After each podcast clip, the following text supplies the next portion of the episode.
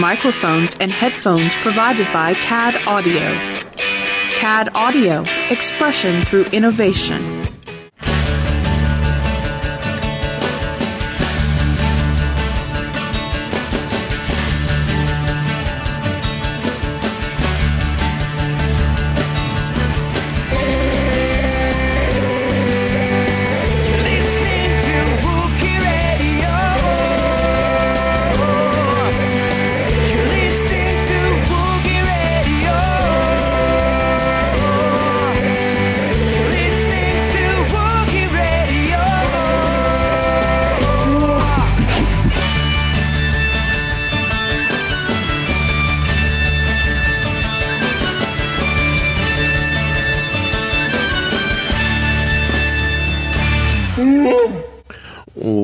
Welcome to another episode of Wookie Radio. It is the Smugglers 3, Derek, Ken, and myself, Mike. How's everyone doing? Uh, Fantastic.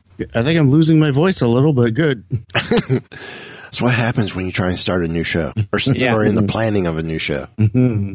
By the way, I Um, think you're crazy, man. Ah, we'll see.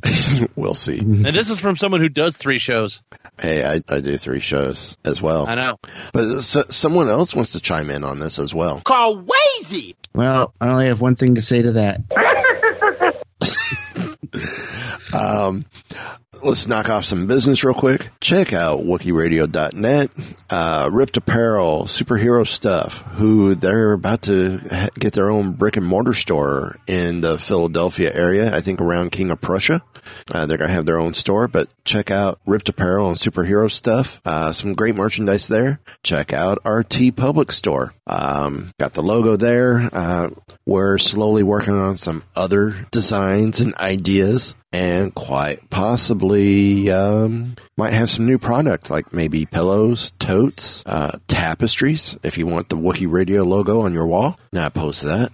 So check that out. If you want to get in touch with us, it is Wookie Radio on Facebook, Twitter, or Wookie at WookieRadio.net if you want to email us. And speaking of Twitter, how about this? I put out there earlier today, probably not soon enough, but it's still, I think with as little time as I did put it out, we've had some great responses. And that is, who are your top three favorite characters in Star Wars? Uh, we will share ours on this week's episode, which we will. Let's hear from you. And we actually got three responses to this uh, at time of recording. So before we get to them, I know I posed this question to you guys before show, so hopefully had enough time to think about it. Ken, let's start off with you. Your top three. And if you want to do it in no particular order, that's cool too. Well, for me, it, it's got to go where everything started. You got to put Luke Skywalker as as um, for me. He's he's number one. He always probably will be. Okay. And number two. Oh, I get to go straight to number two. Yep. Go one, two, and three. Ah, um, Yoda has to be in there too for me. I mean, I'm just I'm a Jedi kind of guy, Okay. which is interesting because my th- the Yoda and Luke's you don't have to say. Um, there's not much you can say because everybody knows those characters. Another one is this one's a, you got to blow the dust off the character because he's been hiding for a long time. But you remember the character of Zek? Uh, He was Jacen and Jaina's best friend that they had met on Coruscant yeah, yeah, yeah. before um, the Jedi Knight um, or the Jedi Academy books. okay. And he was a kid who actually was a street rat kind of character on Coruscant. Um, through the entire, basically that book series um, tells his story because uh, there's um, a faction that creates a Shadow Academy opposite of the Jedi Academy that's training Sith, and Zek becomes basically the star pupil in this Sith Academy. Okay. And through the book, he actually um, falls to the dark side, finds redemption, comes back. Um, kind of, he was kind of Jaina Solo's first boyfriend, really, if you look at it that way. That pissed Han off. Quite sure of it. Yeah, well, Um, how about you, Derek? As I draw that out, try and think of your name. Why? I don't know. This is probably one of the hardest questions I've had to answer. Um, I'm gonna go with uh, Han Solo for number one. Okay. Uh, then, oop, I almost knocked myself out with my mic. um, then I will. I think number two is actually going to be a tie uh, between Chewie and R2D2 Okay. because I can't decide which one I like better. And then uh, number three is going to be Lando. Okay. I guess I like the scoundrels. We are, you like what we are. well, my three are, uh, I have a tie for number three, uh, between R2D2 and Chewbacca, myself. Uh, number two is Nien Nunb. Ah, nice. Number one, uh, this should come as no surprise. The AT-AT drivers. I know, I know. Yep. The AT-AT drivers. I, uh, it's, once it became a somewhat running joke between my wife and I when I first started getting gear for, for home, audio gear for home. Um, there was a piece of recording equipment called, um, an ADAT machine, audio digital, or analog digital audio tape machine. And she thought I said ADAT. So that's where that kind of became a running joke. But I always ha- had a soft spot for the AT-ATs. And it was the one toy I wanted as a kid that I never got. I had the chicken walker. I had the ATST, but I never had an AT-AT. You poor thing. I know, I know. Um, but I had plenty of drivers. I had a couple drivers because but it's like, nothing for him to drive. I put, I actually put them in the, the ATST. It's like, pfft, no, y'all can drive this. Uh, and then, Oh, and then, and then Hasbro, or not Hasbro, Kenner had those micro vehicles. Oh yeah. where it was like the one off thing and always had my AT-AT drivers driving that as well. since, Yeah. since, since they were a ground pilot, not a not a Tie Fighter pilot, but there were times I had my AT-AT driver flying Darth Vader's Tie Fighter, Taking out So- for a little joyride. pretty much. So, um, I actually, um, I actually have a funny story about the AT-AT that you'll love. When I was a kid, um, my grandmother asked me what I wanted for Christmas, and I don't know where I got this, but at the time I was calling them snow walkers. So I told her I wanted a snow walker for Christmas, and she went to every store she could think of asking for a snow walker, but she could never find it. she felt so bad. She's like, "I'm sorry, but I couldn't find it." I'm like, "Oh, that's okay." If I had known at the time it was an AT-AT, I think that was when it first came, when the movie had first came out. yeah, Imperial But Wa- I did eventually, I did eventually get one. So, and now I have two. very cool. Yeah, I have one out in the garage too. I, I wish I had all the pieces for it. I don't have like the guns underneath, but I believe I do have the side door to it. Uh, it, it might not have been last year. It might have been the year before, but I missed by 40 minutes getting the Lego AT-AT for 30 bucks uh-huh. from the Lego store. Oh, Cause it Wow. was, a, it was a Black Friday deal. They were already taking, it was already on sale for $80 and they were taking like another 40% off of that, which dropped it down to 60 something. And then with my uh-huh. cast discount being 35, or 20% with the Lego store, it knocked it down to like 30 something. I'm like, really? Can, can we just turn clocks back 40 minutes on the computers so I could get it at the discount? Nope, sorry, we can't do that. Missed out by 40 minutes. I, Oh, I have it. Go ahead. I, I died. I just died. I don't. I would too. I'm like, ah. I have another AT-AT story. Wow, maybe I should have picked AT-AT as one of my favorite vehicles. uh, There's nothing wrong with that choice. but one of my the one of my AT-ATs I got one of the, I have an original AT-AT and a Power of the Force AT-AT. Um, and the original one I actually got for Christmas. I got uh like ten years ago. Me and my friend went to the comic book store and they had one for sale. Uh, and I was gonna I was thinking about buying it, but I'm like, uh, and I didn't. So I left, and then I kept thinking about it and thinking about it. So I went back to the comic book store the next day, and it was gone. So I was all bummed. And then come Christmas time, it turns out my friend had bought it for me for Christmas. Now that's a real friend. Yeah. I yeah. know. Well, I had, So the whole time I was bummed, he knew he had it. well, I, I've You know got, he was loving that. oh I've yeah. got the micro machines AT-AT, and it's up on the shelf behind me. And I thought I had another one. I think I have a titan. I have a titanium AT-AT. I have the Lego micro machine AT-AT, and then they did a. Which comes with the AT-AT driver, and then there they did another set that's led to like the polyvinyl bags that you get now up by the registers. But this was in a plastic clamshell type box of an AT-AT. So between the Falcon and the AT-AT, it's like, and I can't wait for the Micro Machine Lego Falcon for Last Jedi with Chewie because I have the one from mm-hmm. the original trilogy. I want, which got Han. Now I want the one with Chewie. And if I if I had the money to do the a Falcon collection. I had some place to store them all. Mm, Oh, I would be working on a timeline. Okay, this is the So original. you would have the now. you would have the new Lego Oh, I would uh, have the Millennium new one Falcon. too. I would have that one as well. Yeah. I don't think any of our wives will let us drop that much money. yeah, uh, really. Again, if I won the lottery, um, Yeah. It wouldn't be a problem for me because we we we would most likely keep the house we have now, use that for family when they come to town. We would get a new house in which I would have the podcasting room, the podcasting studio. Yeah. And in there would be a long shelf, yeah, probably storage storage units across the bottom with the top, and I will put all the Falcons there and and rig some sort of glass case or something to go over it to to keep them dust free. But I would have all the different Lego um, Falcon kits. I, I will make it happen. I might I might even go after all the the uh, Kenner and Hasbro uh, kits, as, you know, Falcons as well. I have um, the Empire Falcon up here. I think that's the first time that Falcon came out. I don't think they made Yeah, it for it was the first issue of Empi- of Falcon. I think it's it- one from Empire.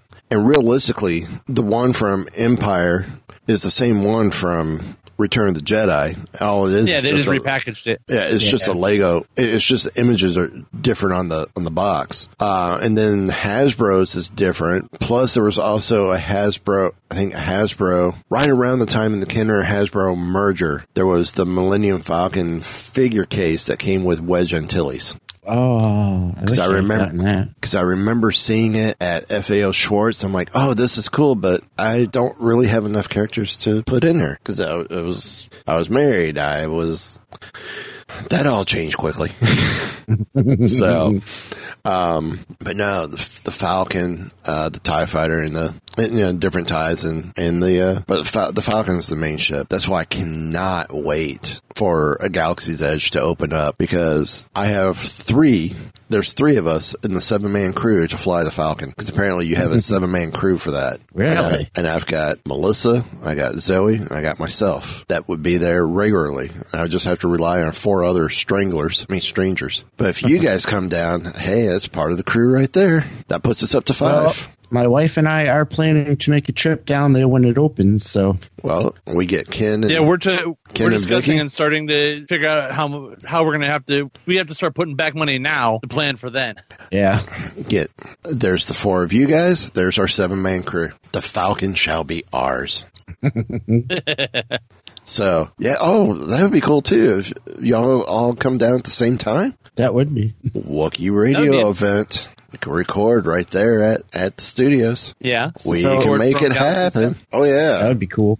dude, so dude does part part of that seven man crew include two to play hollow chess? i don't know i i, I just know it's a seven man crew I, I don't know more details than that honestly Hey, with i Disney- don't know more details Yeah. Well, the, no, with Disney um, patenting all these um, hologram technologies and everything else, I would not be surprised if they actually had a working hollow chess table. that would be so sweet it really would That would be. Uh, so That would not surprise me because they supposedly they figured out lightsabers and some of the other stuff they were they're going to Yeah, using. yeah, yeah, and that's going to be in the uh, the Imperial, um, the First Order thing where the AT-ATs are, and uh, and I guess you get out of the car at some point to go after stormtroopers. So, So that's if they figured that out, I'm sure they can figure out hollow chess or Dejarik. Yeah, yeah. So I I, th- I think that's going to be absolutely cool. So why don't we jump right on into this week's two episodes of uh, Star Wars Rebels? Oh yeah. Well, if you like spoiler or not spoilers, but um, Easter eggs, this was the two greatest episodes of Rebels ever.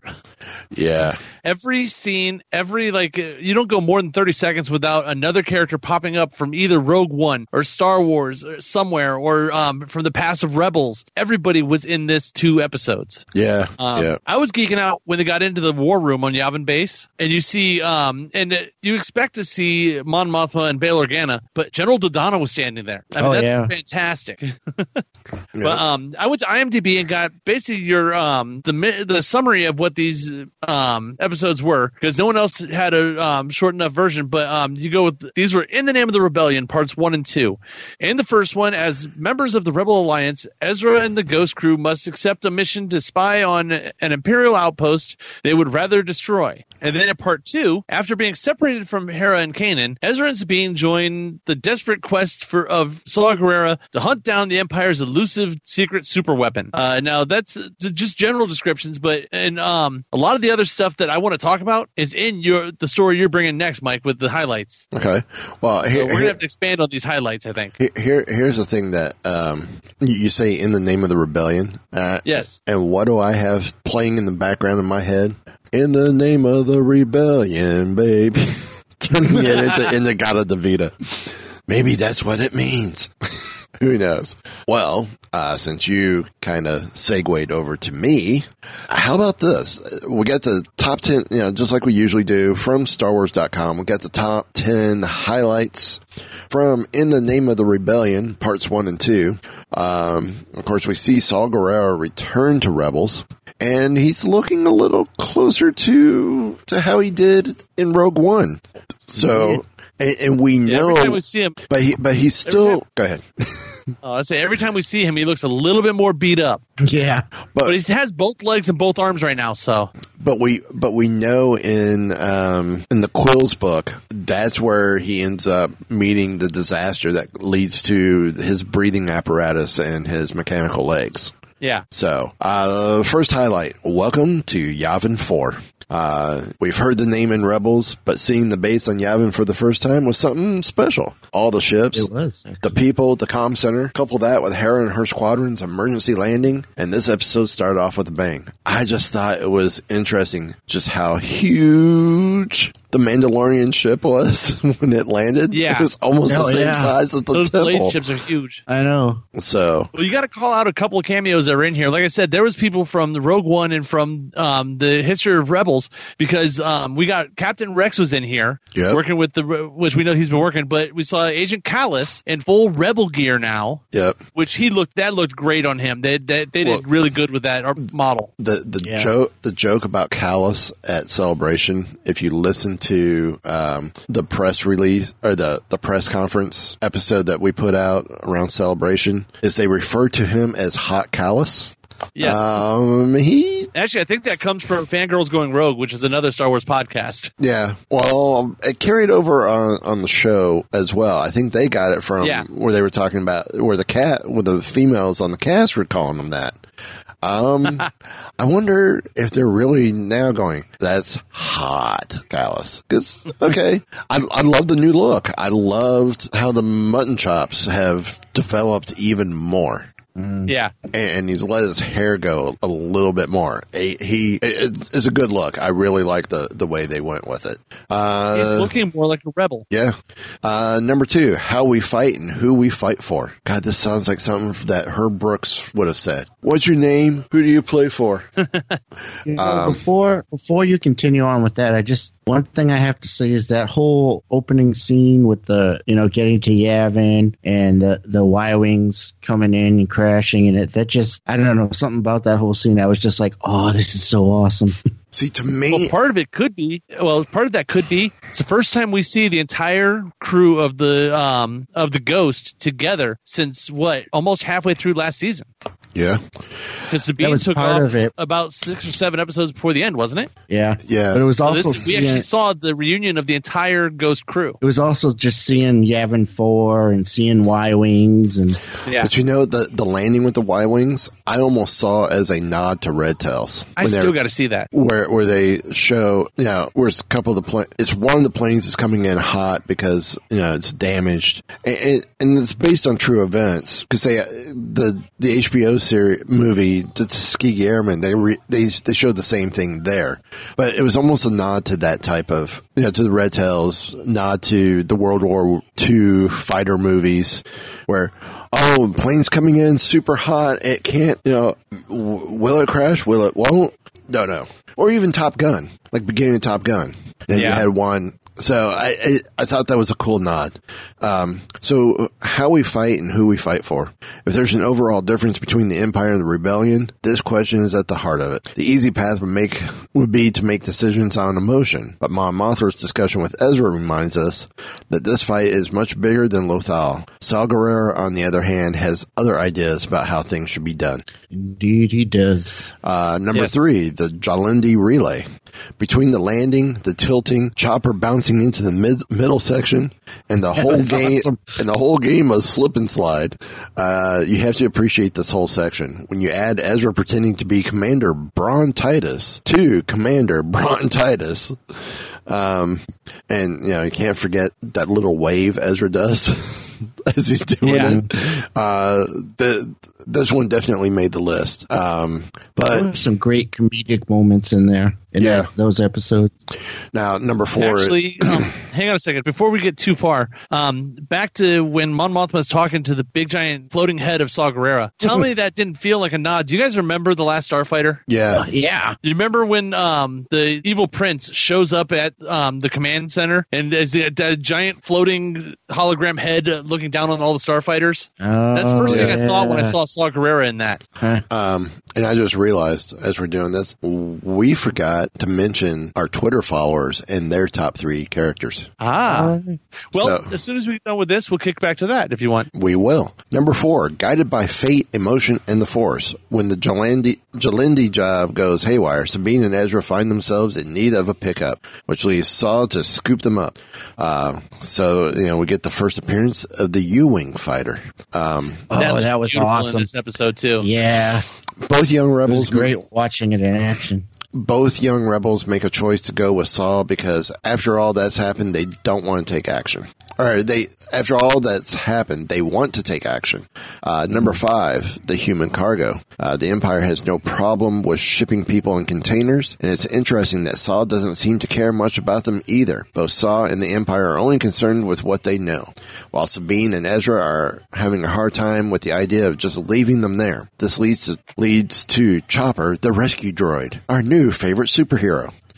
uh, number six, no matter his methods, Saw's right about what the Empire's up to. This is where we get into a pr- into a problem area. Ultimately, Saw's right. His intel's good. He's right about the Empire's cargo being connected to the super weapon that we all know it's the Death Star, but they're still waiting to figure out. But it's hard to argue that he gets results. Even if you dislike his methods, Ezra recognizes it. The difference, however, is that Ezra is more interested in saving people than attacking the Empire at the moment. Uh, number seven, The next one, I have some stuff to talk about because there's some awesome stuff that came in the next two. Death Troopers. Now, we saw them briefly. Oh, yeah. We saw them briefly when we s- saw them escorting Thrawn at the end of last season. Um, but finally, we'll get to see Death Troopers in actions on Rebels. Did you recognize Jennifer Hale as the command as the voice of Commander DTF sixteen?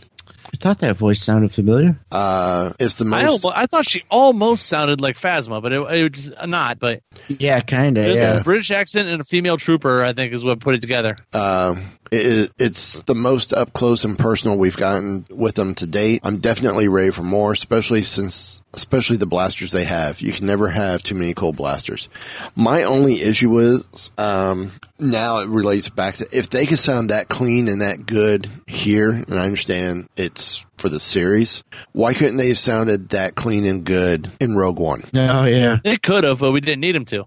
But we should have. That's the whole thing. I Well, because the cool thing- because there go ahead. there was Yeah. I mean there was some conversation with them and you you it was like uh, what are they saying? Mm. So I mean it's But I don't think we were meant to hear him in that case. Yeah. I, probably not, but I still would have liked to have heard them. yeah. Well, also, did you catch that they name dropped Krennic a couple times in here when these guys are talking? Yes, yes, We know directly that these guys, these Death Troopers, are working directly for Orson Krennic. yes. So um, I was trying to see if uh, on the on the Star Wars.com soundboard if they had uh, What Death Troopers? Yeah, but I'm not. I'm not seeing them now.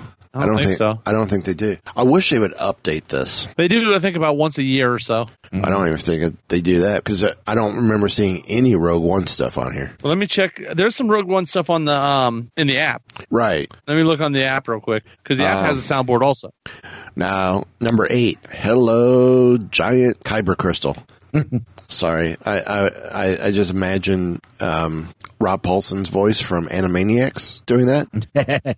Hello, giant kyber crystal.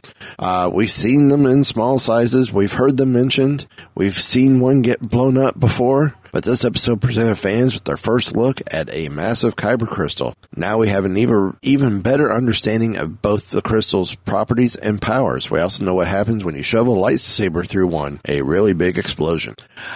See, when when they talked about the kyber, you know, harvesting kyber crystals for the Death Star, I'm thinking, okay, it's all the small, you know, what we see in in Clone Wars with the Padawan episode, what we see Yeah. with them using for the lightsabers. I'm like, okay, that's a Because when they crap said that, my that was my thought. I was like, "Oh my, how many Kyber crystals is that going to take?" That's Yeah. a crap ton. Well, what got me on this one was the that fact that this was in carbon freeze when they found it. Yeah. it was great. They blasted the ring around it, and all of a sudden you see, and um, you're not sure what this big mound is. That because it looks like they're just protecting a box. Then you see that light, and the way the light comes off of it is like, dude, there's only one thing that's ever looked like that in Star Wars, and it was thawing out Yep. from carbon freeze. Yep. Yep.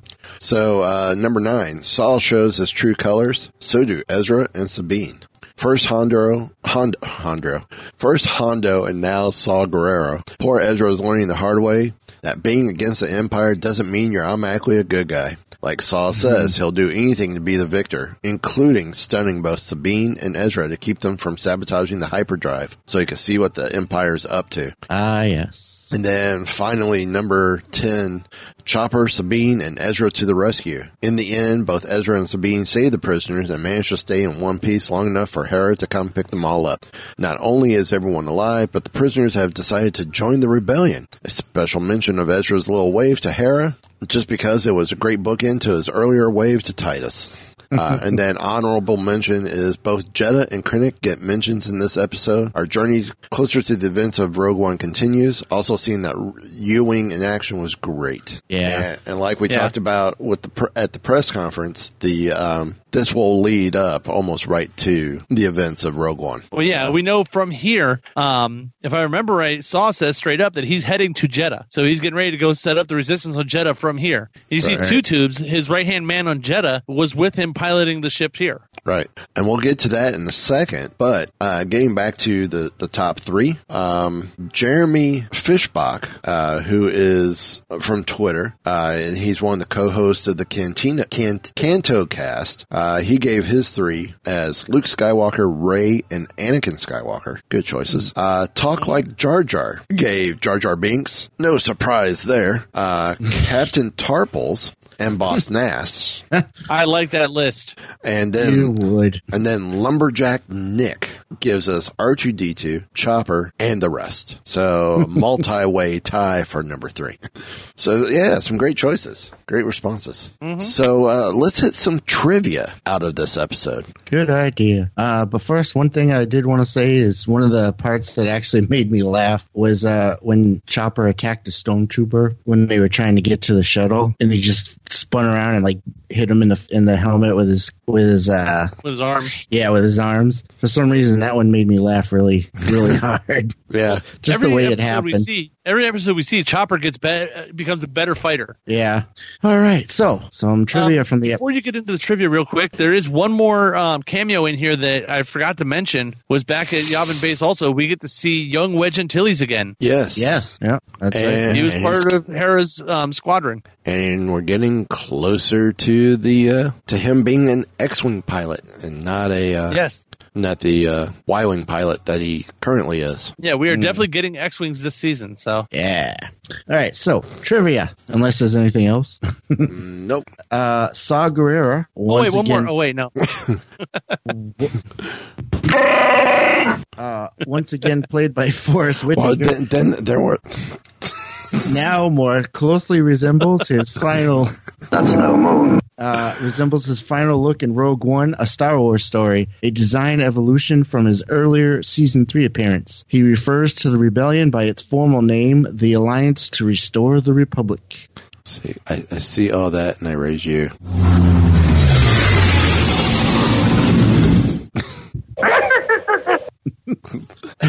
Number two, this episode finally connects the crew of the Ghost with the Rebel Alliance, seen in A New Hope and Rogue One.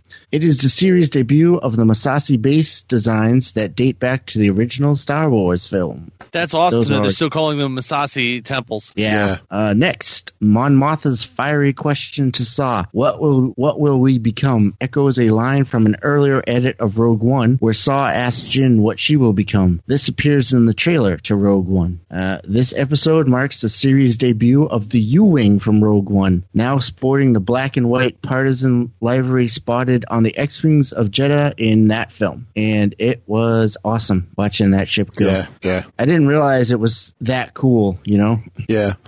Well, Watching it in action is good. but but it's not your normal fire. It, it's almost like it, Right, it becomes the replacement to the Republic gunship Right, yeah. to some extent. like it- it's like a modified Yeah. version of that almost. Yeah, Yeah, it's a straight up drop. Yeah. Yeah, dropship, yeah. Uh, the rapidly descending career of Commander Brom Titus comes to a dramatic conclusion in this episode, having started off as Admiral in season two.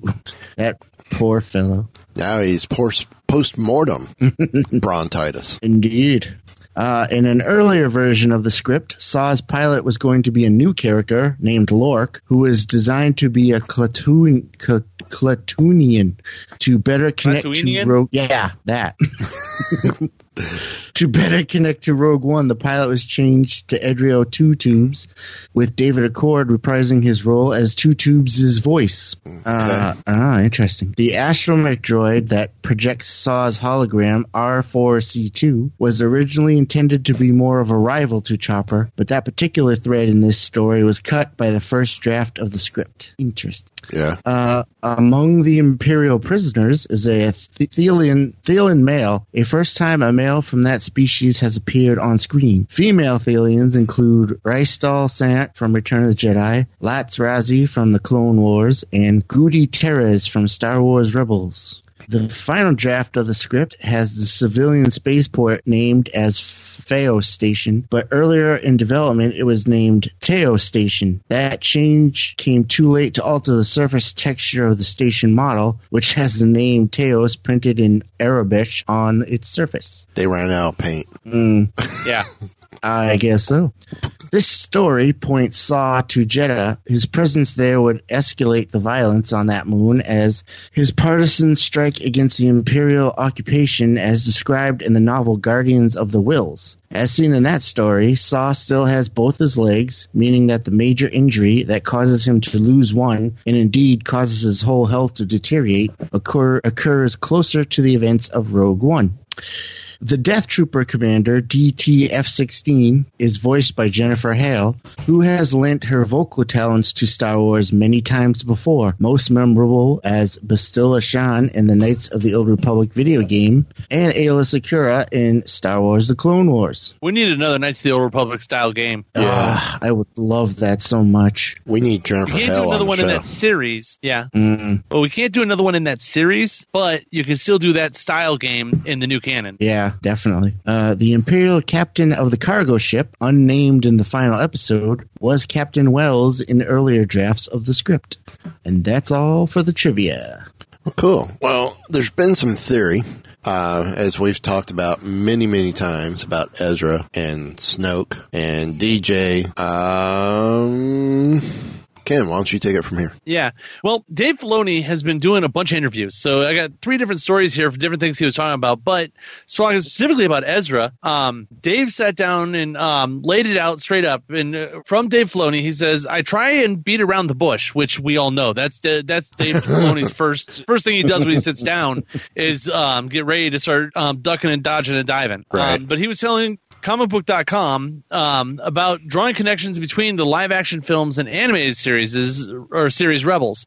Um, he says i like the fan theories and when i and when i read them i think well there's no possible reason that that can't be true. It just isn't true. Right. um, then he says you love the fans or you love the fans i am i'm one of them um, if i wasn't here working on star wars you'll i'll bet you or i'll bet you i would have a bang out snoke theory of my own which that sounds like he actually does know who Snoke is. Now, I don't fault them for coming. I think we want them to come up with stuff because it means they're engaging, they're engaged, and it shows how much they actually love this story. Now, um, one of the most popular Snoke theories out there is the fact that Ezra becomes Snoke eventually because he's he plays around with the dark side and stuff as we see in the show. Um, and then Ezra, who's um, voiced by Taylor Gray, uh, is a point of contention among a lot of Star Wars fans. Uh, he's thought to be more powerful than most people realize. He was positioned by Maul, or he was propositioned by Darth Maul, remember, to join him in the dark side, and his methods sometimes are a bit unexpected from a hero. He, we've seen him uh, toy with the dark side a little bit. Right. Uh, but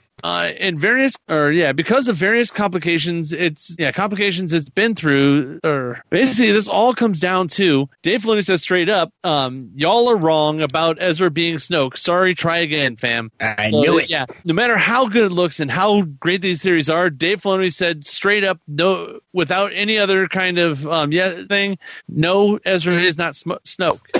Now, uh, let me skip over to this one first. Finding out about there's three questions um, where that Dave Filoni says we will learn the answer to before Rebels is over. Um, and those three questions actually have to do with the fates. We're gonna we will know the fate of Ezra, Kanan, Thrawn, and Ahsoka before the end of Rebels. The first one up says, I will say, just explaining Ezra's past and what happens to him and Kanan is a big one. One of the things he wants to talk about. He told Gizmodo uh, when he was answering some questions, uh, because people have been all over that, seeing as they don't see many Force wielders in A New Hope. Now, throughout the first two seasons, uh, we saw Ezra, Ezra's quest to become a Jedi, but after spending time with Darth Maul at the end of season two, fans began seeing the darker side of the character, as we were just saying in the last story. Right. Now, in the episodes since then, Ezra has mostly adhered to the light side of the Force, but all bets are off in the for this final season. Uh, going back to Filoni, he says um, he moves on and says we brought Thrawn into the picture, so we have um, to answer that que- or answer questions about him now. Now, Thrawn, we all know, originally showed up in the '90s novels, uh, but then when Lucasfilm was bought by Disney, they moved all that to Legends, and so everything was outside of canon until Filoni decided to bring him back into canon in Rebels. Now, um, Filoni was such a fa- such a fan of the character that he brought him back to the galaxy far, far away, and with Thrawn having since become a fan favorite villain. Now, uh, according to Filoni, and I would say just because it's been a constant question that I've gotten, people keep wondering what happens to the characters like Ahsoka. Now, we know Ahsoka debuted in the Clone Wars. She's been around um, since then all over the place in books and comic books on uh, Clone Wars, on Rebels. Uh, she's even been in the Forces of Destiny shorts that are out now. Right. Um, he says, Filoni says straight up, I would say that all these things are on the table this season because you try to answer all those things in the course of the series. So we tried to um, really bring all those answers to bear, whether people would like the answer or not, because it's got to be contained within the his or this story. So all those things were on the table going into the season. So those those four characters, they already before the season started, they said, okay, we have to answer what happens to at least these four characters. Um, now for me, I'm thinking, um, unfortunately, this series doesn't have a happy ending. I can't imagine it would. I, I'm thinking at least Kanan doesn't make it. Mhm. Ezra maybe, but I don't think so. Mm. Ahsoka could possibly make it out because she's been um, living not quite as a Jedi for long enough that she could possibly go back into hiding, maybe, Mm, possibly. or stay in hiding if she um, if she did survive the final that battle with Vader. that that's um, the thing. could- Did she survive? Yeah, Right. well, if she did survive, she could possibly stay in hiding. You never know. And Thrawn, you never know. He may have, they may actually send him out to the unknown regions to where he gets where he's at when we see him five years after Return of the Jedi. Mm, Because possibly. remember, he was out commanding in the wild space, supposedly in the original Thrawn novels. Right. I mean, I That's why can't. no one knew who he was. I can't see them killing him off or anything like that. That would that would be a bad idea. Yeah, no, I'm thinking at the end of Rebels this season, we're go- we're going to have to see the Rebels in a place where um where they're at at Rogue One. So that's Right. they're basically on their heels. The they have no choice because they know the Death Star is coming that they have to fight this thing. Mm. They're at a very low place because from there you get to move up to where Yeah. we see at the end of Return of the Jedi. You got to put them in, down at a low spot first so that they have somewhere to go. All right. And then the last one I have here was Dave Filoni also still talking to Star Wars uh, comicbook.com was talking about possibly the next project after um, the Star Wars Rebels. Now we know the last two series he's worked on were the Clone Wars and Rebels, both animated shows. But um, the StarWars.com actually asked him with the later with um, Rebels now in its final season, could the producer next use his uh, abilities to helm a live action series? Uh, Filoni told ComicBook.com that I tend to think um, in just stories. There are stories I want to tell. There are quite a few that I'm very interested in. The medium to me, um, in a lot of ways, unless it's important for the story, is not important. I've been really fortunate to spend a lot of time with The Last Jedi writer director Rian Johnson and um, get on these sets and see the process from the beginning to end. That's been really enlightening. Now, while the animated installments of the Star Wars universe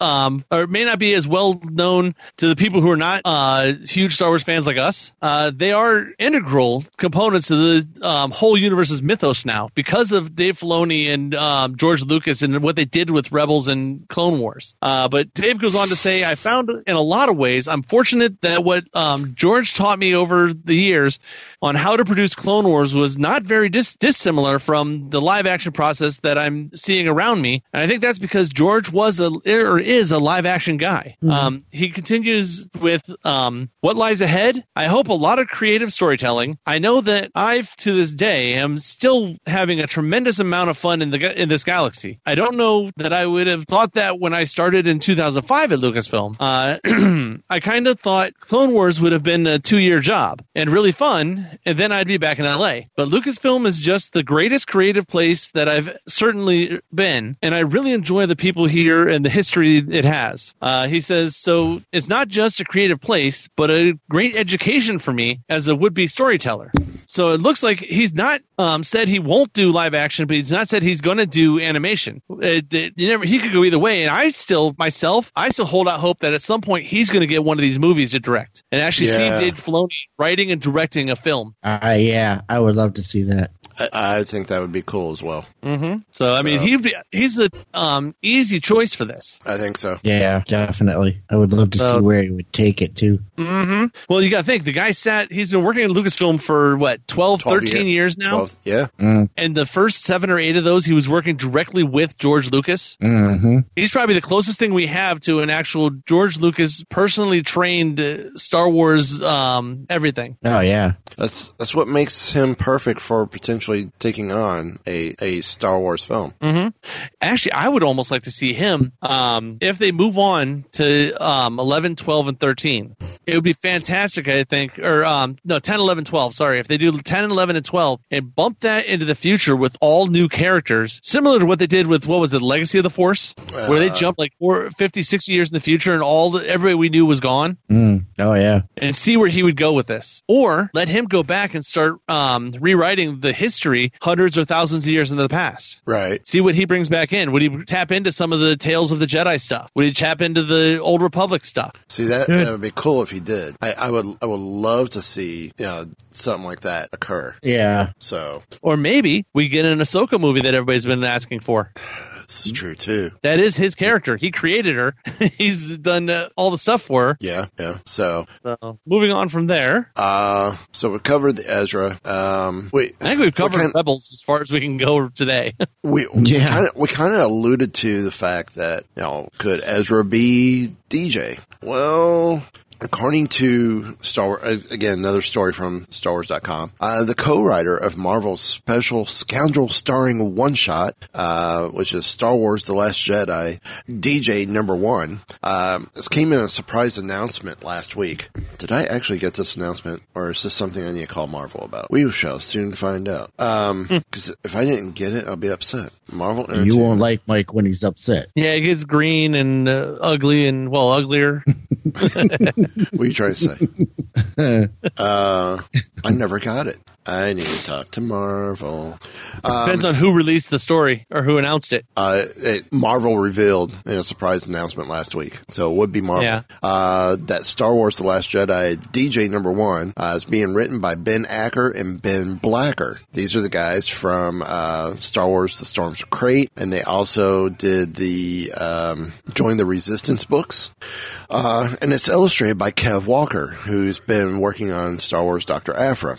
The comic is set for release on January 31st, 2018, and will follow the mysterious new scoundrel DJ, played by Benicio del Toro. Uh, we all know so far that the story is set prior to the events of the film, and was still and a still from the movie uh, was unveiled as a variant cover. Being um, Star Wars fans, we want to know more. So, talking to Ben Blacker without spoiling anything, what can you tell us about the story?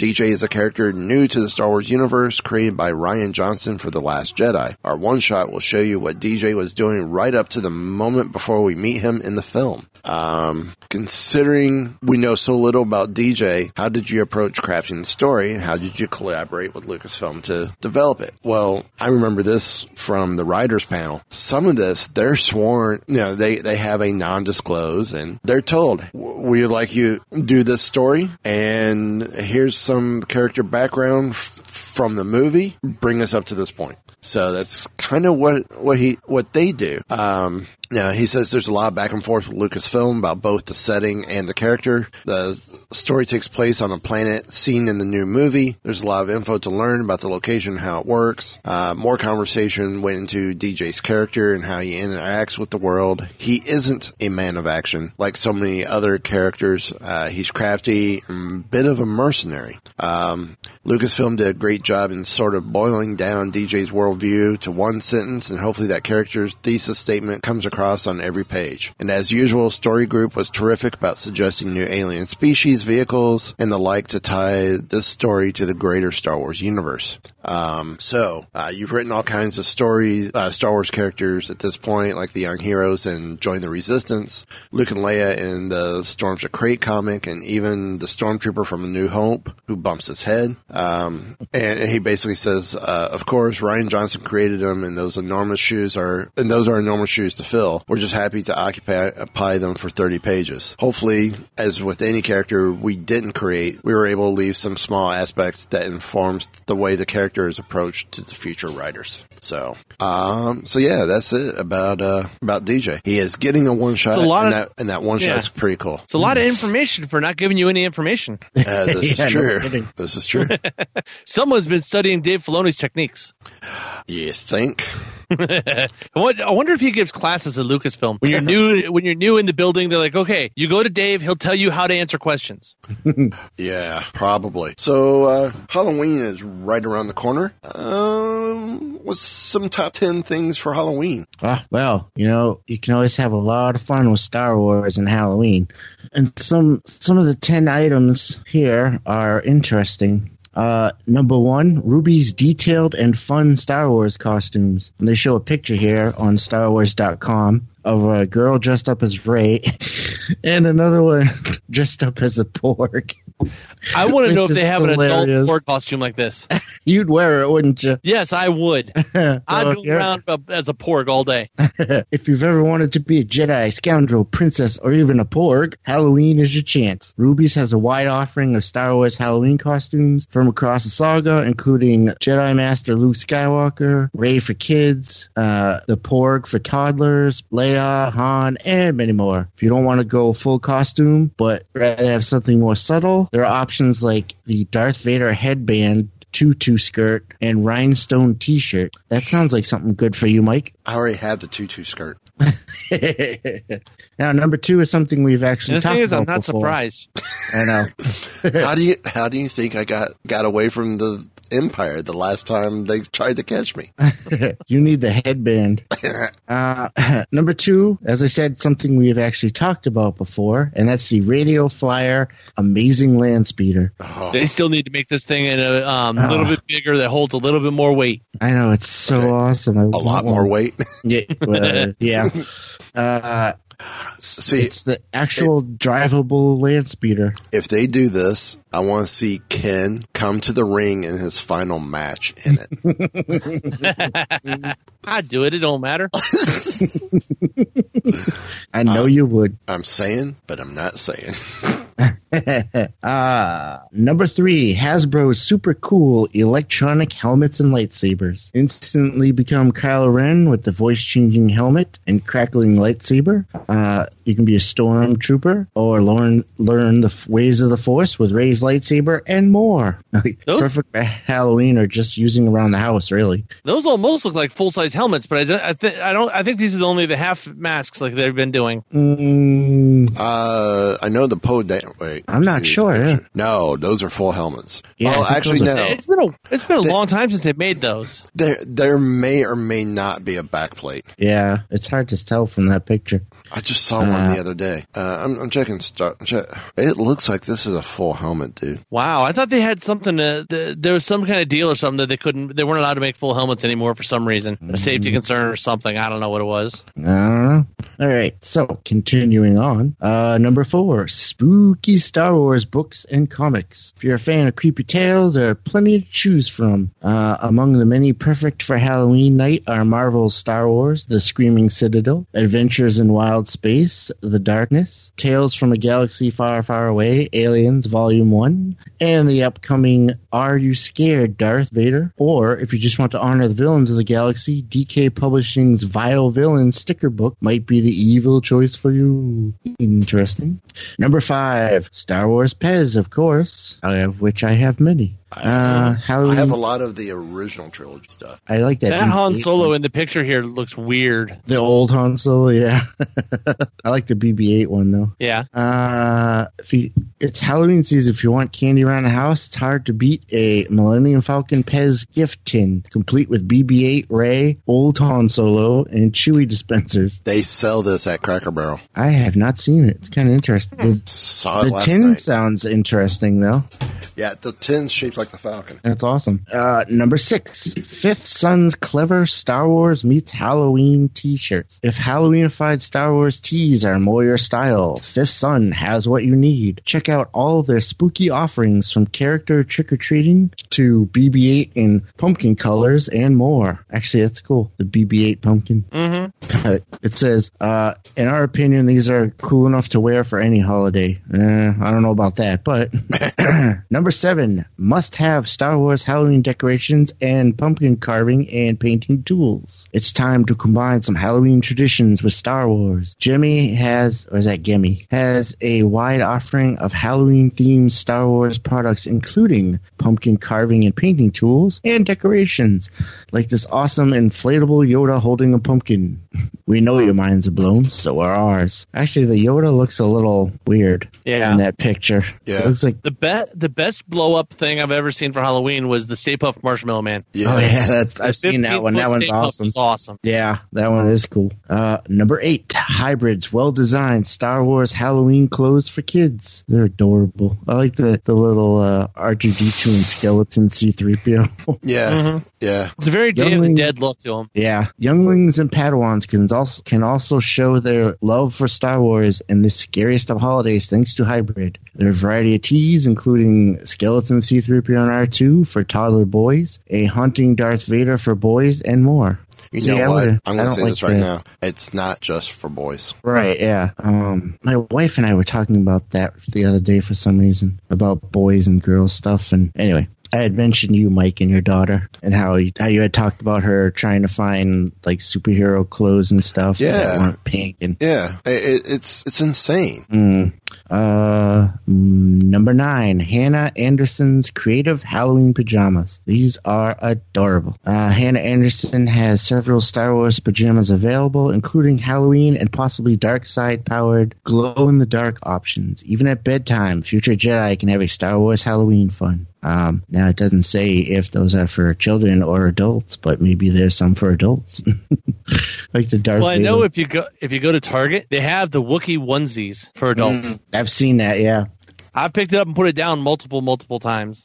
I? Uh, know it's it's. Uh, My wife has done the same thing. She's picked it up to give it to me. We can never find one that we think will be the right size. Yeah. All right. Yeah, so, my wife's an enabler. uh, number 10, Disney Parks exclusive Halloween pins and Shop Disney lightsabers. If you're not yet a pin trader, you will be. You will be. right. right now, you can find Trick or Treating Yoda along with C3PO and R2D2 trading pins exclusively at Disney parks. Yep. Uh, and if if you're looking for more lightsabers and Star Wars weapons to complete your Halloween ensemble, Shop Disney carries a Rey lightsaber, Darth Vader lightsaber, First Order laser axe, and more. We finally got a name for that thing. the laser. I know, and it's really cool. Yeah. I actually kind Yeah. of want to get just that. So So that's the ten stuff. It's one of the one of the only few items um, that are like the lightsaber that I've seen that's not a lightsaber. right. yeah. I know at the parks you can get a gaffi stick that's made of foam and stuff, but other than that, it's like for these long um, cosplay items like this or cosplay toys, even usually it's just lightsabers is all you have. This laser Mm. axe is awesome if you want to cosplay something other than Jedi. Well, Oh, I, yeah. I will tell you, if you guys remember, I got this back in January, Oh yeah. which is the Bluetooth comic. They don't sell this anymore. Oh really? Yeah. So What was uh, it? it's the uh, Bluetooth Comlink, Oh, okay, yeah. and, and they don't they don't sell it anymore. So, um, well, I guess that leaves things up to me. How about uh? I, I think we said this is probably what the title's going to be for the website as well as we get it going. Whether it's Ken or myself or even Derek getting updated on this or getting this updated for the site. Uh, it will be coming eventually. Um, this is uh, basically from the Jedi Library, right? I think that's what we said. I don't remember off the top of my head. My brain's fried. I've been working on another website this weekend or all week. Yeah, I don't remember either. These are the books that are coming out both in the UK and in the US for the next week. Uh, on Tuesday, the 31st, we have Legends of Luke Skywalker, Journey to the Last Jedi. Um, it's a children's hardback book, a collection of myths and tall tales about the legendary Jedi, Luke Skywalker, which I have to get that for Zoe.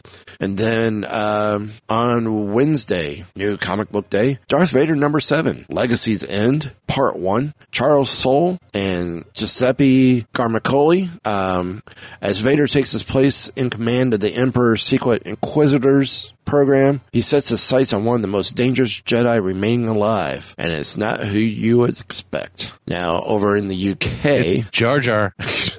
don't start. I was expecting Jar Jar. So Uh, uh, Unless you can back that up, don't start. I'm just saying. I'm not saying, but I'm saying. Um, over in the UK, we still got these same two books, The Legends of Luke Skywalker and Darth Vader number seven. But on Thursday, they have coming out Star Wars Stormtroopers Beyond the Armor, which came out here this week. Um, and it's Ryder Windham and Adam Bray. Uh, A New Hope introduced the Imperial Stormtroopers. These terrifying, faceless, well-disciplined soldiers in white have become a universal symbol of oppression. Explore these striking warriors and their evolution in depth for the first time. Trace the roots of their creation and design, and explore how these elite troopers have de- been depicted in movies, cartoons, comics, novels, and merchandising. Sorry, little Spaceballs yogurt reference there. Merchandising, merchandising, merchandising. So, on that note, that's gonna that's gonna kind of bring us to a close. Any final thoughts? Well, I got one real quick. Um, anybody who's been out in the grocery store in the last couple weeks has seen that General Mills has started a new um, campaign with Star Wars for um, all of their Big G cereals. Your uh, Cheerios, Honey Nut Cheerios, Reese's Puffs, uh, Cookie Crisp, all those have pictures of Ray and and um, Explore the Force on the label there. But that's not all. Also, Chex Mix, all your um, Chex Mix bags have it, and Go-Gurts have it. Now, if you have the Star Wars app on your phone and click on Explore the Force, there's an augmented reality feature that if you take a picture of one of those bags, you get a chance to actually uh, um, take a quiz right after that, real quick. It takes maybe a minute, and it tells you whether you get a light side or dark side character. And you get now, um, you guys have the apps, right? Yes. yep, Have you seen the frames that you can use for sel- the selfie frames? yep. Yeah. Well, if you go either light side or dark side, you unlock a new selfie frame by doing this. Now, um, also in your Big G cereals, um, which the ones they have listed here, I actually just opened up the app. They have Honey Nut Cheerios, Cheerios, Cinnamon Toast Crunch, um, Cocoa Puffs, uh, Reese's Puffs, and Cookie Crisp. Uh, in the Big G cereals, they actually have you can get one of six color change um, cereal spoons, which is always fun. When I was growing up, the reason you bought cereal was what was coming in the box. Right. And that may or may not be why there's a box of Cheerios downstairs right now. I I have a collector spoon. I don't remember if it was for Kingdom Skulls or if it was Revenge of the Sith. Ugh. But I did save box tops to get the R2D2 Party ball though. That does make sound. The bass makes sound. Awesome. So cool. Any other final thoughts? I have one. Alrighty. Uh, I believe this particular story is coming is happening in Canada, but it might be happening. I think I've heard of other places it's happening as well. Uh, but Cineplex Theaters is holding hosting an 18 hour long Star Wars marathon leading up to the Last Jedi. It's uh, the event's going to run eighty dollars for admission, uh, and you'll be seeing eight movies, all eight of the saga movies. Um, and it's happening at the Scotia Bank Theater in Richmond Street. Uh, I'm not sure what city it's in on Sounds like- December 13th. Toronto. like that might It be says Toronto. in the. Yeah, it is Toronto, isn't it? Yeah, that's what I thought. That's not that Um, far away. That's only about four hours. from you, maybe. Well, there you go. You can go see. It's, it's, a, it's a lot farther for me. Yeah, Well- yeah, pretty far for me too. I think I There might be the Yeah. furthest away. I think you are. You can go up there and uh, spend the night and watch all eight movies. Um, and then there's uh, if you don't if you don't think you can last all 18 hours, which is a long time. I I'm assuming they have intermissions in between. Uh, Usually they only have about 15 minutes in between movies. Another theater is doing a double feature of The Force Awakens and The Last Jedi. So that's kind of interesting if you're in that area. You can do that. Um, and like I said, I think there are other theaters that are doing similar things around uh, around the country and stuff. And uh, I want to say they. I don't know if they're doing the marathon at the AMC at Disney, but I've heard of a couple marathon options around here in the Orlando yeah, area. I think I've heard of some around here too. And that's funny. That's something that me and my buddy Chris, who's my co-host on Keepers of the Fringe, we always used to talk about doing a Star Wars marathon. But that was before um, before Disney bought Star Wars and started making more movies.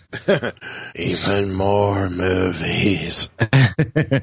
So I'm not uh, complaining because it, it does make things easy to get through. True, but yeah, because but we were talking about it recently, and we were like, yeah, and I'll have to include the the, uh, the Clone Wars and the Rebels cartoons, and Uh, yeah. Yeah, doing a complete Star Wars rock or um, watch through is a long process now. Six seasons of Clone Wars, four seasons of Rebels to add in there with it. If we're Yeah. stick, if we're sticking with just canon, Yeah, yeah, so uh, that's all I got to say about that. If we're just sticking with canon, you're you're talking almost two weeks. Mm-hmm. probably. That's if you're playing them all the time. Yeah. Because how many have episodes of vacation. Rebels or um how many episodes of Clone Wars were there? Give me a minute. Uh, it's like six five- seasons. I know. five seasons plus uh, the the unofficial six. Well, I guess it was the official. No, that was official. That was and that, official. and that was thirteen there. And how many episodes of Star Wars Rebels? Two, 121 episodes plus the two-hour movie. Yeah, Plus the two-hour movie. Yeah, Yes. Uh, try it. Well, and don't forget. Yeah, it is right. Uh, 121 episodes so that's 60 this- hours of Clone Wars there. Se- 62 hours probably Mm. if you add in the movie. Yep. Which Plus I'm Rebels. I'm sorry, the movie did not translate well for the for the theater because it wasn't Mm. initially designed for the theater. It, it was designed for TV. Sounds like your dog agrees. Uh, she does, and I almost want to send BB-8 over to Zapper.